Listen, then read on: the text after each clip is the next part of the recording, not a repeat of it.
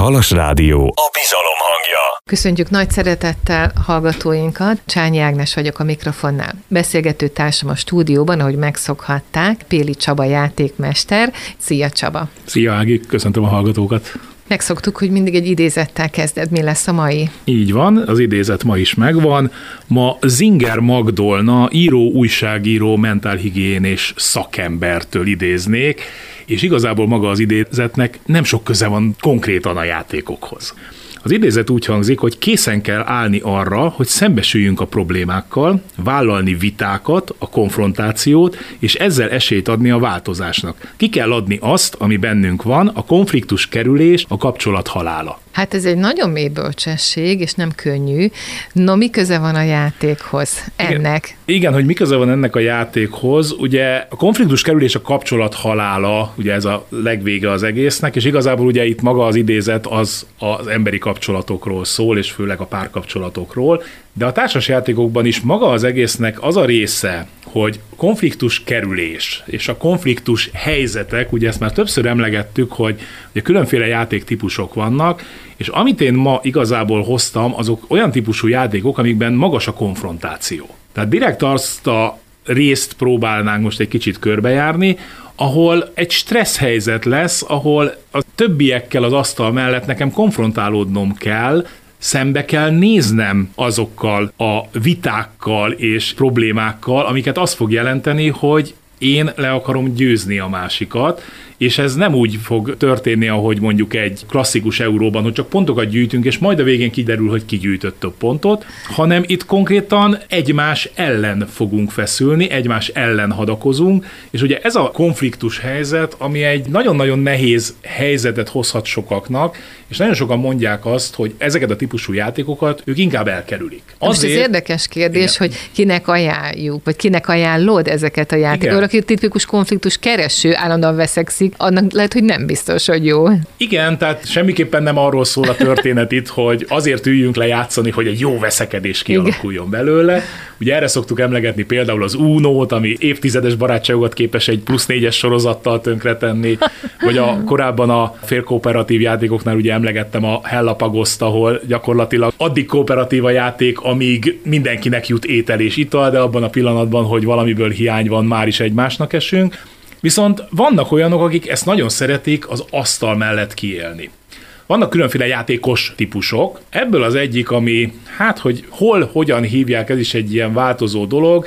Én, amit nagyon szeretek, ez egyik helyen úgy nevezték ezt a játékos típust, hogy a kalapács. Jaj, jaj, nem hangzik jól. Tehát aki azért ül le, és azt élvezi a játékban, hogy ő odavághat, odaüthet, és neki a konfliktus kell, Valószínű, hogy ez egy ilyen pszichológiai dolog lehet, hogy az asztal mellett próbálom kiélni azokat a... De gyakorlatilag kontrollált körülmények így között. Van. Tehát azokat az agressziókat ott próbálom kiadni, ahol valójában ebből nem lesz agresszió. Tehát ugye nagyon sokszor vannak azok a viták például a számítógépes játékoknál is, hogy ugye amikor a gyerekek leülnek a számítógép elé játszani, és valami agresszív játékkal játszanak, hogy az most akkor jó, vagy rossz, vagy most ott mi van, és ugye van a, az egyik oldal, akik azt mondják, hogy ez borzasztó, tehát gyerek ne üljön agresszív játék mellé, van a másik véglet, akik meg azt mondják, hogy ez nagyon jó, mert itt vezeti le, és innentől kezdve nem lesz agresszív a gyerek. Hát valahol a kettő között lehet az igazság. Igen, valahol a kettő között lehet a kalapács típusú játékos az ugyanilyen az asztalnál. Tehát valószínű, hogy ő azért ül oda, mert elképzelhető, hogy... Csomó hogy feszültség van az így életében. Van, tehát hogy, hogy a munkájában olyan frusztrációk érik, vagy bárhol máshol, hogy amikor leül, akkor ő azt szeretné, hogy most bizony ő, ő megmutatja, hogy ő, ő egy erős olyan ember, aki irányít, és ő vezetőként, majd aki seregével szétver mindenki mást, Viszont vannak olyanok, akik pedig azt mondják, hogy na ezt nem. Tehát ez az, a amit pont én, az ellenkező így van, amit én nagyon-nagyon el akarok kerülni, és én nem akarok konfrontálódni, én szépen ilyen kis zenes nyugalomban szeretném pakolgatni a kis lapkáimat, és, és engem hagyjon mindenki más békén, erre is fogunk majd példákat hozni a későbbiekben, hogy vannak ilyen játékok is, ahol nagyon szépen egymás mellett elépítkezgetünk. De ugye közben... a kooperatív játékok, amikről már volt is hát, szó többek igen, között. Ugye ott ugye az egy picit azért más, mert ott ugye a kooperatívnál nagyon együtt dolgozunk, de vannak azok a típusú játékok, ahol mindenki a saját kis táblácskáján építkezik, és igazából nincs ráhatásunk a többiekre. Na, a konfrontatív játékok azok nagyon nem ilyenek. Innen fogjuk hamarosan folytatni, de miközben ezt mesélted, az jutott eszembe, hogy én tanárként főként azoknak a diákoknak tudnám elképzelni, vagy felnőtteknek, akik, ahogy most utoljára említetted, hogy nem merik fölvállalni a konfliktusokat sosem, mert hogy mindig elmenekülnek, és ugye az a kapcsolat halála, ha nem vállaljuk föl.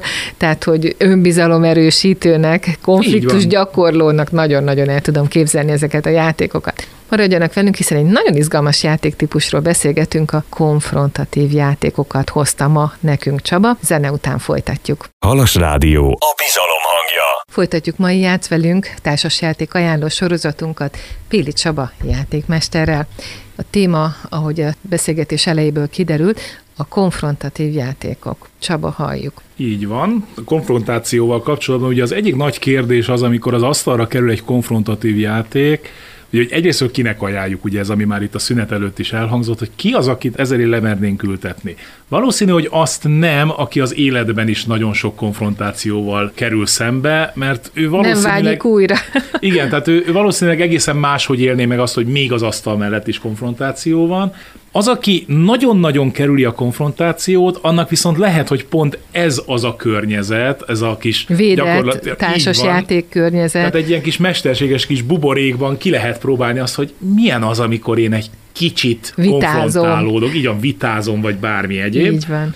Tehát egy nagyon-nagyon érdekes kérdés az ezekkel a játékokkal kapcsolatban, hogy ezt hogyan fogja megélni az ember? Frusztrációnak, vagy stresszlevezetésnek? Vagy gyakorlásnak. Így van. És ugye ez egy nagyon fontos dolog, és nem is mondanám azt, hogy én ezt nagyon erőltetném azoknak az embereknek, akik ezt a játékot úgy élik meg, hogy frusztráció. Ugye egyszer korábban már emlegettem a Kitchen Rush című játékot, ha emlékszel rá egy pár adással ezelőtt, ugye ahol a főzőcske volt, és időre megy az egész kis homokórákkal, és mondtam, hogy nekem az az a játék, aminél nekem az annyira frusztráló, hogy nekem mindent időre azonnal kapkodva kell megcsinálni, hogy nekem az például egy nem szórakoztató játék, más viszont nagyon élvezi ezt, amikor ilyen teher kerül rá.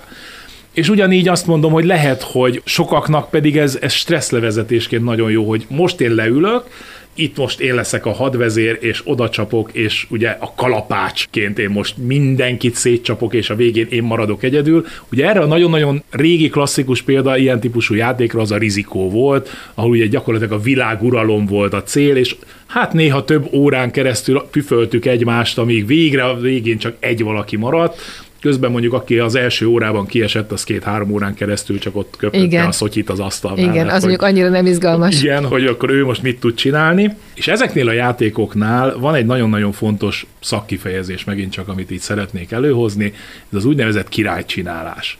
Erről is egyszer már korábban egy picit érintőlegesen beszéltünk. Azt a helyzetet nevezzük királycsinálásnak, amikor úgy áll már a játék, hogy én pontosan tudom azt, hogy én már nem nyerhetek. Tehát tudom azt, hogy gyenge a seregem, vagy éppen úgy állok a területeimmel, vagy bármi, hogy már esélyem nincs arra, hogy nyerjek, és akkor jön az, hogy eldöntöm, hogy kit akarok támogatni az A oldalt, vagy a B oldalt. Értem, tehát hogy az én energiáimat, még meglévő nyersanyagaimat, forrásaimat kinek segítségére ajánlom föl? Nem, tehát nem, is az, nem, nem, nem is az, hogy felajánlom, hanem azt mondom, hogy én például Józsit akarom támogatni, ezért a körömben csak és kizárólag Sanyi seregeit támadom. Értem, értem, értem. És, és ugye ezzel Józsi kerül igazából előnybe, mert ugye... Nincs ko- támadva. Így van, nem lesznek meg azok a konfrontációk, ami viszont a másik oldalon folyamatosan meg lesz, ezzel gyengítve a másik oldalt, és végül ugye a Józsit kihozzuk győztesnek, tehát királyt csinálunk belőle. És ez egy nagyon-nagyon fontos probléma tud lenni, hogyha ezt valaki nagyon tudatosan használja, és közben viszont a másik pedig szórakozni szeretne. Nekem volt például egy olyan játékom, ahol egy korábbi játék győzelme után az, akit én ott megvertem, aki a vesztes volt, az a következő másik játékban azt mondta, hogy semmi másra nem megy, csak arra, hogy nekem mindenhol keresztbe tegyen, hogy a következő játékot véletlenül se nyerhessen meg én. Egy teljesen más játékról volt szó, tehát el lehetett volna engedni azt az előző játékban elszenvedett vereséget, de nem. Ez egy ilyen nagyon kellemetlen érzés volt ott az asztal mellett, hogy jó, hát akkor játszunk, de gyakorlatilag ne, neked én csak is, mint, meg a többieknek igen, is. tehát én csak mint pofozózsák voltam ott az asztal mellett, hogy jó, akkor ide üssetek, jó, akkor persze vedd el előle azt a kis akadályt és told elém, mert majd én még azt is kerüljem ki. Na, és igazából ami Itt a konfrontációból talán a legfontosabb játéktípus, és ebből hoztam már a néhányat majd a szünet utánra, ezek a területfoglalós játékok, és akkor egy picit beszéljünk arról, hogy mi is az, amikor területfoglalós játék. Tehát ugye az előbb említett rizikó, mint klasszikus ebből, ugye konkrétan területeket foglalunk, ugye Európában, Ázsiában, Afrikában, az amerikai kontinensen, illetve Ausztráliában ugye próbáljuk a kis területeinket elfoglalni, és minél nagyobb befolyásra szert tenni. Jellemzően ezek azok a játékok, ezek a területfoglalós játékok, amiknél erős a konfrontáció. Tehát nagyon-nagyon sokszor kerülök szembe a másikkal, nagyon-nagyon sokszor kell nyíltan konfrontálódnom. Tehát addig, amíg mondjuk egy olyan játékban, aminél a saját kis táblámon építkezem, és csak hát jó, most akkor elvettem a pirosat, és akkor a másiknak nem jutott, kicsit bosszankodik rajta, de esetleg valami más tud csinálni. Viszont abban az esetben, hogyha ez egyetlen táblán mondjuk egy világtérképen egymásnak feszülve harcolunk, akkor ott viszont nekem nyíltan konfrontálódnom kell. Nyíltan azt kell mondanom, hogy én nem csak azért vettem el a pirosat, mert az nekem jó, hanem én azért támadlak meg téged, mert te vagy ott. Igen, ez az ütközet, az igazi csata. Pontosan. Úgyhogy a zene után én néhány területfoglalós játékot szeretnék majd bemutatni, amik én úgy gondolom, hogy nagyon kellemesek tudnak lenni az asztal mellett, és talán nem akkora bennük a konfrontáció, hogy ez mondjuk azt a borogatásig vezessen a játék végén. Jöjjön tehát a zene. Pili Csaba játékmesterrel folytatjuk az adást, a beszélgetést. Maradjanak velünk, hamarosan jövünk vissza. Halas Rádió. A bizalom hangja. Társasjáték ajánló sorozatunkban az ütközés, vitá, kibontakozásra lehetőséget adó játékoknál a területfoglalós játékokat halljuk Csaba. Tehát ezek főleg harcorientált játékoknak tűnhetnek elsőre, de ennek ellenére én igyekeztem inkább olyan játékokat választani, ahol azért van olyan is, ami nem feltétlenül harcorientált, de azért kezdjük azokkal, amik igazából tényleg erre koncentrálnak, hogy az egységeink egymásnak essenek. Az első egy nagy-nagy klasszikus mára, a Memoir 44, nem kapott magyar megjelenést, de viszonylag jól beszerezhető Magyarországon is. Néhány kártyán vannak angol szövegek, tehát nem teljesen nyelvfüggetlen, de egészen jól beszerezhető hozzá minden az interneten magyarítva is. A játék lényege, hogy egy általunk felépített pályán a szövetségesek és a német csapatok csapnak össze a második világháborúban, tehát ugye itt a 44 a végén az ugye a második világháborúra utaló szám, és gyakorlatilag itt nagyon szépen kidolgozott kis műanyag egységeink, tankjaink, gyalogosaink, a kiegészítőkkel akár repülők és egyebek is kerülhetnek a, a terepre, Lényegében különféle stratégiai pontokat kell elfoglalnunk a térképen, és ezekkel harcolhatjuk ki a győzelmünket, és nagyon-nagyon-nagyon sok különféle valós történelmi csatának a a leképezése elérhető, ilyen szkenárió formájában, ahol nagyjából ugyanazon a terepen tudunk harcolni, mint a valós környezetben is történt. Következő szintén még harc jellegű, és egy nagyon nagy kedvencem lett villámgyorsan. Ezt a játékot úgy hívják, hogy The King is Dead, a király oh. halott. Elvis Presley. Nem, nem, nem Elvis Presleyről van szó, hogy az angol király halála után vagyunk, és egy nagyon-nagyon érdekes megoldás van, ugyanis itt nincsenek saját seregeink. Nincsenek saját csapataink, hanem a különféle népekhez, a skótokhoz, a velsziekhez és az angolokhoz tartozó egységeket tudjuk mi a hatalmunk által kártyák segítségével befolyásolni, hogy hova menjenek, milyen területeket foglaljanak el, és minden kör végén egy konkrét területet fogunk kiértékelni, hogy ott éppen melyik náció van többségben. Ha többség van, akkor ez a náció megkapja ezt a területet, és onnantól kezdve az egy skót, egy velszi vagy egy angol terület lesz. Az érdekessége az a játéknak, hogy ha kimarad ez a rész, tehát nem tudom konkrétan meghatározni, hogy melyik nemzethez tartozhatna ez a terület, mert éppen döntetlen van azon a helyen, akkor oda leteszünk egy fekete korongot, ami a francia befolyást jelöli, és hogyha három ilyen korong lekerül, akkor francia befolyással gyakorlatilag egy báb királyt fognak választani, tehát úgy leszünk királyok, hogy valójában Angliát már a franciák uralják, tehát nagyon meg tudjuk változtatni a történelem folyását, de itt is egy nagyon érdekes mechanizmussal próbáljuk a területeket elfoglalni, miközben, mondom, ebben egy, az a nagyon érdekes, hogy nincsenek saját seregeink. Tehát nem fogom azt mondani, hogy most én átvonulok innen oda, mert lehet, hogy ugyanazt a sereget a másik játékos a kis kártyájával vissza fogja tolni. Ugyanabból az erőforrásból gazdálkodunk. Tehát a King is Dead is egy remek játék, és teljesen nyelvfüggetlen, sajnos még ennek sincs magyar kiadása, viszont. De akkor nem is kell. Nem is. Tehát igen, tehát igazából a szabály elérhető magyarul, és minden Így máson van. pedig semmilyen szöveg nincs. Szintén nagy klasszikus a Small World.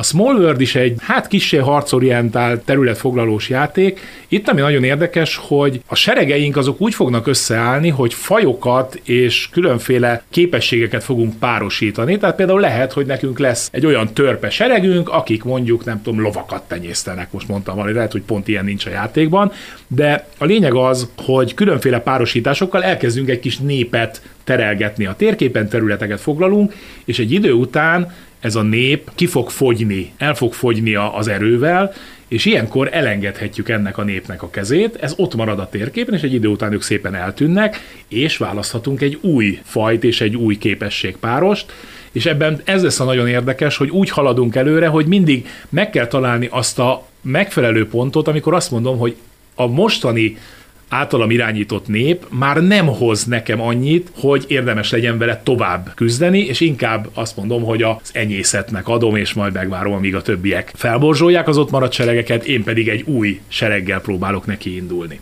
A következő egy régi játék, nem is tudom, hogy van-e neki új kiadása, ezt még a Ravensburger adta ki ezer évvel ezelőtt itt Magyarországon is.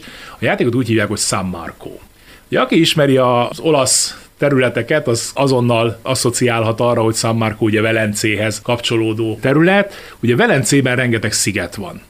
És itt a területfoglalás az a velencei szigeteken történik, ott próbáljuk a befolyásunkat növelni, lehetőleg a dózsét oda terelgetni, ahol éppen mi vagyunk nagyobb befolyásban, és így még több pontot szerezve.